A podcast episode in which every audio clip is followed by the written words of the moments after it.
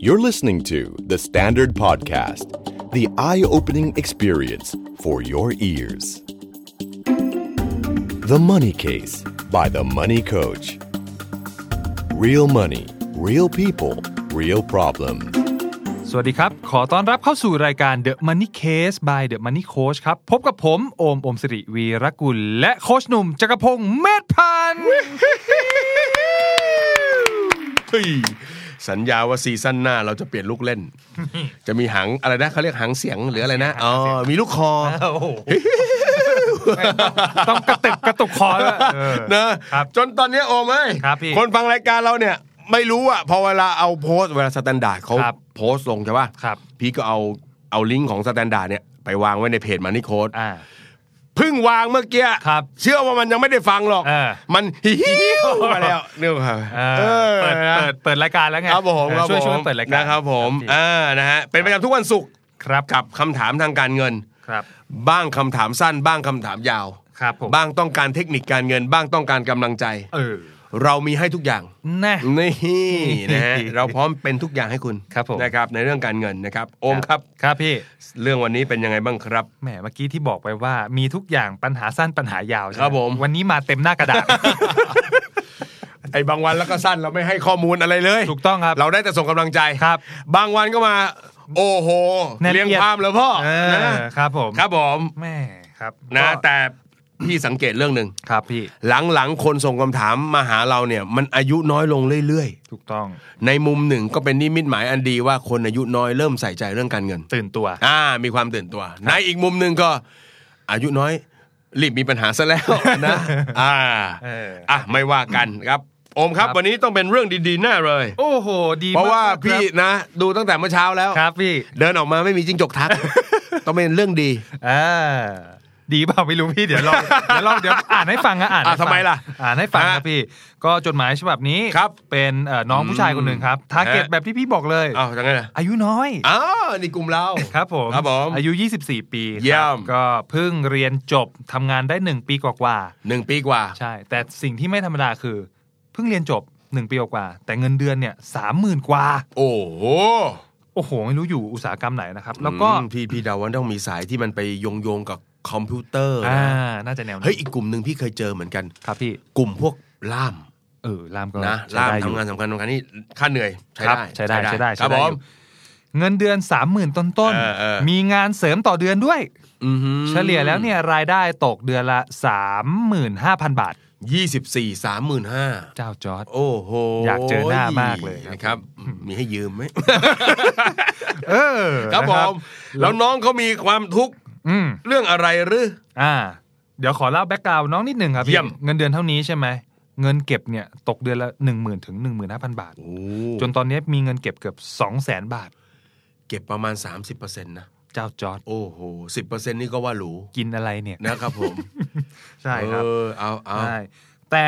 ปัญหามันอยู่ที่ว่าโอ้โหการเงินดีมากพี่ เออปัญหามันอยู่ที่ว่าวันหนึ่งเนี่ย ครอบครัวของเขาครับ เดินเข้ามาพูดอย่างจริงจัง แล้วเธอก็เดินมาบอกว่า เดี๋ยวสิ มาดึงเป็นอะไรนิยายเลยอะไรครับผมเออครอบครัวเดินแบบพูดมาจริงจังเลย แล้วก็เดินบอกว่า อยากให้น้องคนเนี้ย อยากให้ลูกคนเนี้ยมีทรัพย์สินเป็นของตัวเองอ๋ออืม ลูกเอ้ยครับ นี่ก็ได้เวลาแล้วล่ะ ใช่ครับลูกพ่อเรียนจบแล้วเนี่ยเออก็ควรจะมีทรัพย์สินเป็นของตัวเองอือืมมใช่ครับ ทรัพย์สินที่ว่าเนี่ยเขาก็ยกตัวอย่างเช่น รถครับบ้านหรือฮะคอนโด โอ้โห ของแรงทั้งนั้นเลยโอ้ยของแรงและของยาวเอๆด้วยอไอใช่พี่ก็นึกเมื่อกี้ หุ้นเออกองทุนรวมไม่ใช่พันธบัตรไม่ใช่ ไม่ใช่ ของแรงทั้งนั้นใช่ครับ รถบ้านคอนโดครับผมไอ้ที่แรงกว่าคือเหตุผลครับ เอาเลยฮะครับ ครอบครัวเขาบอกว่า อายุยังน้อยยังมีแรงให้รีบสร้าง โอ้สร้างหนี้เหรอ อันนี้มันหนี้น่ะ ใช่ครับพี่เออนี่เลยฮ้อัเป็นเป็นปัญหาที่น้องเขาเขียนมาปรึกษามันนี่โค้ชโอ้เป็นทัศนคติที่มัน เออเออเหมือนเหมือนมันมีช่วงหนึ่งพี่เคยได้มีคำถามว่าครับอายุเท่าไหร่ควรซื้อบ้านซื้อรถ อืมเนาะซึ่งถ้าให้พี่ตอบสั้น ๆ คือ มันไม่เกี่ยวกับอายุครับมันเกี่ยวกับความพร้อมทางการเงินด้วย เออเนาะครับพี่อ่าอ้าวอ้าวอ้าวเนี่ยแล้แหวละซึ่งน้องก็เขียนขยายความมา ซึ่งเราก็ค้นพบว่าเอ้ยจริง ๆ น้องเป็นคนมีเอ่อความรู้ทางการเงินเออระดับหนึ่งเลยเออไม่งั้นพื้เก็บพื้นฐานดี เก็บเงินดีนะ ไม่งั้นเก็บเงินไม่ได้ขนาดนี้นะใช่ครับ ปัญหาแรกคือน้องบอกว่า คือผมไม่รู้จะเป็นหนี้แบบไหนดี จากจากคำถามที่ครอบครัวโยนออกมาเนี่ยฟังคำถามแล้วต้องคิดใหม่อีกแล้วเอ้ยงงเลยเออว่าเดี๋ยวนะงงๆคำถามคือ ผมไม่รู้จะเป็นหนี้แบบไหนดี ก็ที่บ้านเขายกตัวอย่างเช่น รถคอนโดอ๋อ บ้าน ซึ่งคือเหมือนกับถูกกล่อมเกลาแล้วว่าใช่ควรจะซื้ออะไรสักอย่างหนึ่งในเนี่ยเนี่ยเนี่ยถูกต้องวัยขนาดเนี้ยควรจะรีบซื้อใช่ เพราะมีเวลาอีกเยอะใช่นะผ่อนต้อง 30 ปีถูกต้องรถก็ 5 ปี 7 ปีอ่าอ่ารีบมีตอนนี้ครับ แรงยังมี เออเดี๋ยวไอ้แรงมีเนี่ยมันจะหมดแรงเลยนะเออใช่ใช่ถ้าใช่มันมันเกินไปเนี่ยเกินกำลังนะอะแล้วปัญหาน้อซึ่งงคือก็ไม่รู้จะสร้างหนี้แบบไหนดี เหมือนเขาถามตัวเองแล้วเขาก็ตอบตัวเองเออว่าเออ ระหว่างซื้อรถราคาไม่เกินเจ็ดแสนเนี่ยครัจบริงๆเนี่ยน้องเขาก็ไม่อยากซื้อ เพราะเขารู้ว่าลงทุนแล้วเนี่ยพวกนี้มันมีค่าเสื่อม อืมอืมหรือการจะไปซื้อคอนโดเนี่ยคือถ้าจะให้ซื้อซะแบบเอ่อคอนโดที่พื้นที่ที่ใหญ่หน่อย ตามที่เขาต้องการประมาณแบบราคาเกือบ 3 ล้านอะไรอย่างเงี้ยเออเขารู้สึกว่าเอ้ยด้วยเงินเดือนแค่นี้จะกู้ผ่านไหมแต่จริงๆคือถ้าคิดจะซื้อจริงๆเขาอยากเก็บเงินดาวน์ให้ได้ประมาณนึงใช่ครับอืมเออ แล้วก็ตอนนี้จริงๆอะเขาก็ไม่ได้มีภาระอะไรแค่ช่วย ครอบครัวออกค่าน้ำค่าไฟ แค่นี้ก็ก็พอแล้วอะไรอย่างเงี้ยอืมเออ อันนี้คือคือคำถามแรกที่น้องเขา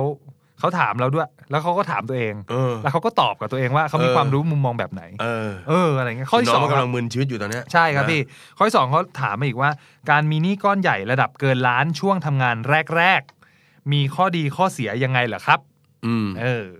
เออนั่นแหละครับพี่นะอืมต้องบอกอย่างนี้ว่า คือมันไม่มีข้อดีข้อเสียอะไรทั้งสิ้นน่ะครับ ถูกไหมแต่ถ้าคุณจะซื้อบ้าน คุณจะซื้อรถ ผมว่าคุณควรจะซื้อด้วยความจำเป็นและพร้อมครับ เอาเรื่องอายุออกไปเลย อืมเอาเรื่องอายุออกไปเลยไม่เกี่ยวเลยครับถูกไหมบอกเลยฮะว่าซื้อตอนเนี้ย ซื้อตอนมีแรง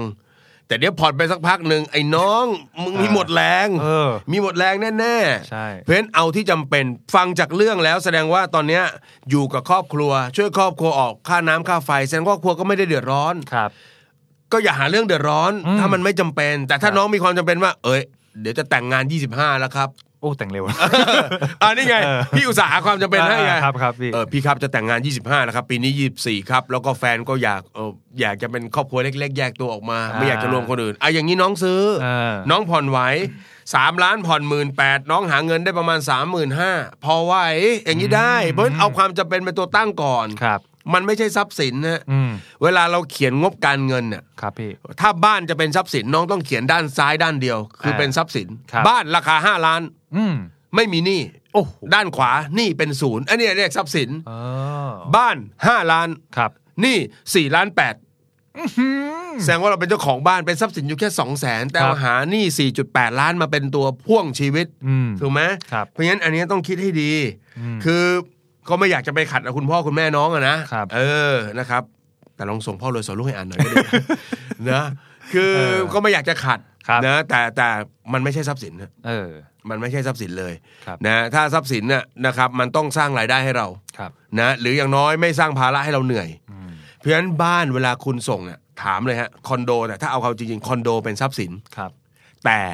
สินเชื่อที่คุณกู้ธนาคารมันเป็นหนี้สินอ่า มันไม่ได้ได้คอนโดมาเปล่าๆเนี่ยครับมันได้ไอ้ตัวนี้มาด้วยครับเพราะฉะนั้นมันมีหนี้สินมาด้วยอืมเนอะแล้วเรื่องของแรงไม่ต้องไปกังวลหรอกครับ พี่ก็เห็นคนเขาอายุสัก30แต่งงานเพิ่งมาซื้อทีหลังก็ได้สบตาผมสิครับ ครับผมใช่ไหมอ่าเออ พี่เองเป็นคนหนึ่งเลยนะ ที่เช่าบ้านอยู่จนถึงอายุ36อะอืม เพราะพี่บอกว่าเอาปัจจัยสี่คืออะไรที่อยู่อาศัยครับเขาไม่ได้บอกว่าเราต้องไปกู้เขานี่หว่าอืมถูกไหมแล้วตอนนั้นพี่ก็มีคิดมีแผนของพี่ในใจว่า เออ เป้าหมายในใจของพี่คือ อยากจะสร้างทรัพย์สินให้มันมีรายได้ พอจะเลี้ยงค่าผ่อนได้ครับเราจะได้ไม่ต้องรู้สึกเหนื่อยกับผ่อนอืมนะตอนนั้นก็มีบ้านเช่ามีอะไรต่างๆเก็บค่าเช่าส่วนต่างมาเอามาผ่อนบ้านตัวเอง คิดโจทย์ว่าอย่างนั้นก็เลยซื้อตอน 36เออขนาดแต่งงานแล้วยังอยู่แบบบ้านเช่าไปก่อนเลยฮะเออเพราะฉะนั้น มันต้องเอาความจำเป็น เอาแผนการในชีวิตครับถูกไหมเอาความพร้อมที่จะแบกภาระเนี่ยอืมมารวมกันครับแล้วประเมินว่าเราควรจะซื้อหรือไม่ซื้ออย่างไรครับแต่ถ้าตอนเนี้ยสถานการณ์ของน้องคือน้องเอาความพร้อมอืมน้องคิดว่า เฮ้ยได้นะอืมได้นะก็คือเราเงินเดือนสามหมื่นห้าแล้วเราส่งหมื่นกว่าบาท มันน่าจะพร้อมอะแล้วอีกสองตัวล่ะ ต้องบอกอย่างนี้นะฮะคนบางคนเนี่ยสามารถ support กิจกรรมทางการเงินของตัวเองได้ แต่ถ้ากิจกรรมที่เรา support นั้นมันไร้เป้าหมายฮะอืม มันไม่ได้สอดคล้องกับเป้าหมายชีวิต ครับ ไม่ได้สอดคล้องกับความจำเป็นของชีวิตเดี๋ยวน้องจะเริ่มตั้งคำถาม เออ ตั้งคำถามตัวเองว่าอ้าวแล้วกูผ่อนทำไมเนี่ยเออ ทำไมไม่อยู่บ้านไปก่อนเนี่ย ครับ อยู่บ้านกับพ่อแม่ไปก่อน ก็ครอบครัวก็ยังไม่มี ก็ยังอยากจะเจอหน้าพ่อแม่ทุกวันหรือเปล่า อันนี้แล้วแต่น้องนะ อ่า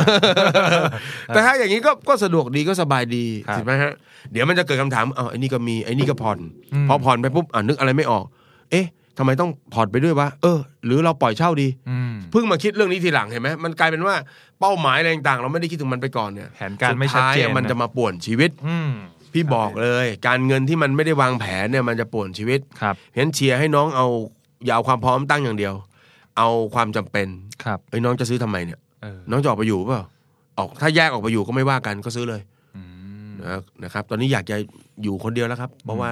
ตอนนี้โตแล้วเออไม่อยากจะอยู่กับแม่แล้วครับนะอ้าวซื้อเลยเออคุณเพราะว่าคุณมีแผนมีความจำเป็น แล้วครับคุณก็ดูว่าอะไรคุณพร้อมจัดการอืมเนอะเพื่อนพี่เอาให้พวกนี้มันบวกกันดีกว่านะครับอืมพี่โอมครับในฐานะที่เป็นนะครับครับคนรุ่นเดียวกันโอ้โหจัดมาตั้งนานชอบตรงนี้แล้วครับครับผมเออหรือถ้าเองลดลงไปถึงน้องเขาเนี่ยครับพี่ก็ได้ลงสักเจ็ดแปดปีลากลงไปด้วยกันครับพี่ผมเอออายุยี่สิบสี่เนาะครับโอ้ยถ้าผมแบบอายุ เท่านั้นตอนนั้นนะแล้วเงินเดือนประมาณนี้นะอืมตอนนั้นพี่โอมนี่หารสามนะครับผมโอ้ยใจเย็นครับพี่ใจเย็นครับพี่โอ้โหตอนนั้นช่วงนั้นกำลังตัวเบาเลยอ่ากดออมสักห้าสิบเปอร์เซ็นต์นี่โอ้ยหน้าตาจริงจังจริงครับผมๆคือรู้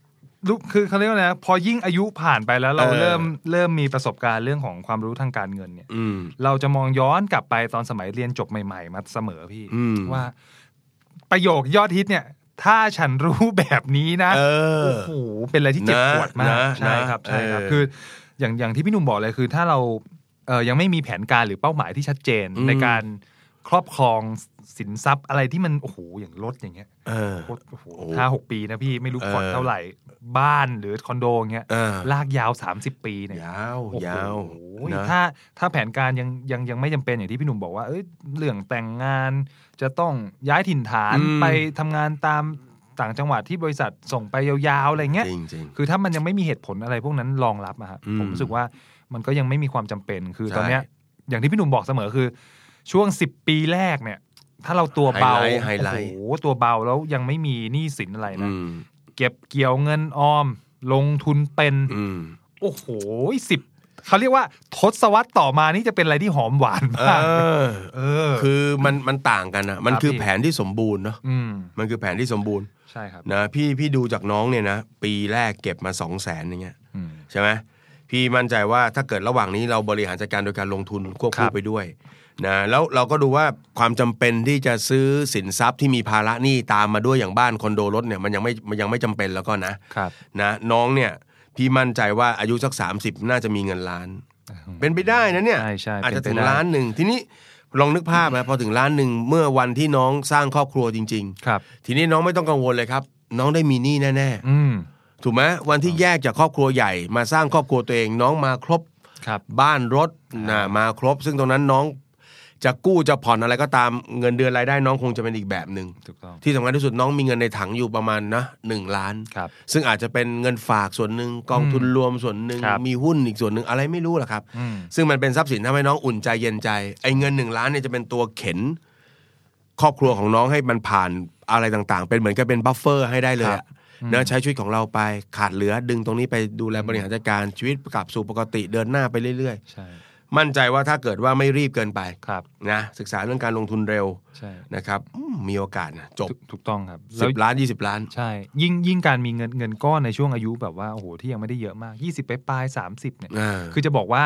จังหวะที่เราโตขึ้นเนี่ยเออมันมักจะมีเหตุการณ์ฉุกเฉินอืเข้ามาเสมออ่าใช่ไม่ว่าจะเป็นเรื่องของอาจจะตัวเราเองครับช่วงวัยที่เปลี่ยนเออสุขภาพเองหรือสุขภาพของคนในครอบครัวเองนั่นไงนั่นไง ค่าใช้จ่ายเยอะนะถูกต้องค่าใช้จ่ายเยอะเพราะฉะนั้นใช่การมีอะไรเตรียมไว้เนี่ย มันน่าจะเหมาะน่าจะจะจะโอเคกว่าครับผมเรื่องหนึ่งที่พี่จะบอกน้องๆ เด็ก ๆ ใหม่ ๆ เสมอรุ่นใหม่ว่าอย่าครับเพิ่งเป็นหนี้เนี่ยอืมนะครับ เพราะว่าคำหนึ่งที่อยากจะบอกเลย ไอ้น้องชีวิตคนเราไม่เคยเบาลง เออ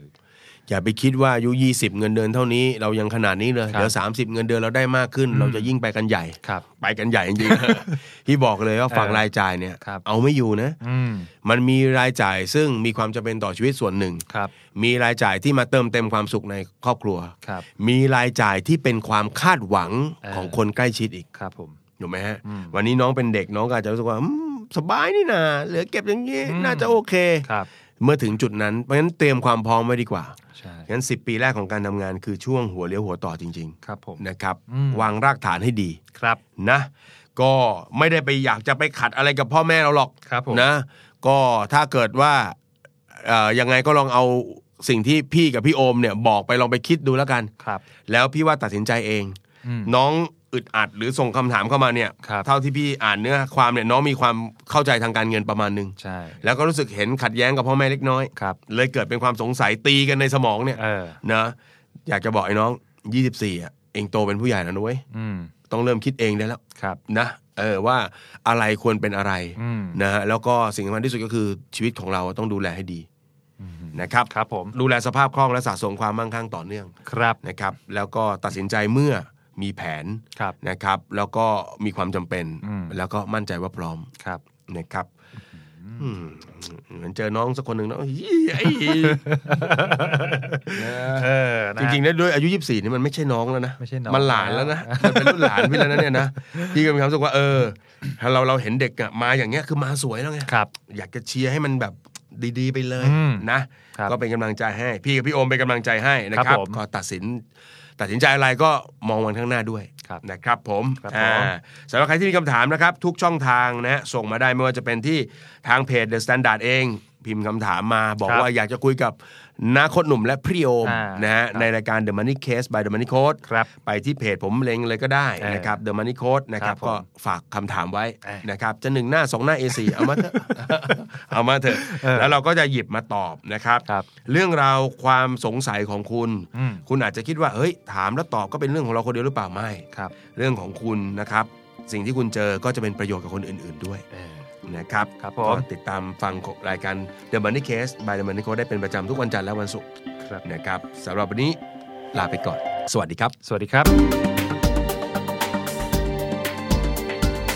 ติดตามทุกรายการของ The Standard Podcast ทาง Spotify, YouTube และทุกที่ที่คุณฟัง podcast ได้แล้ววันนี้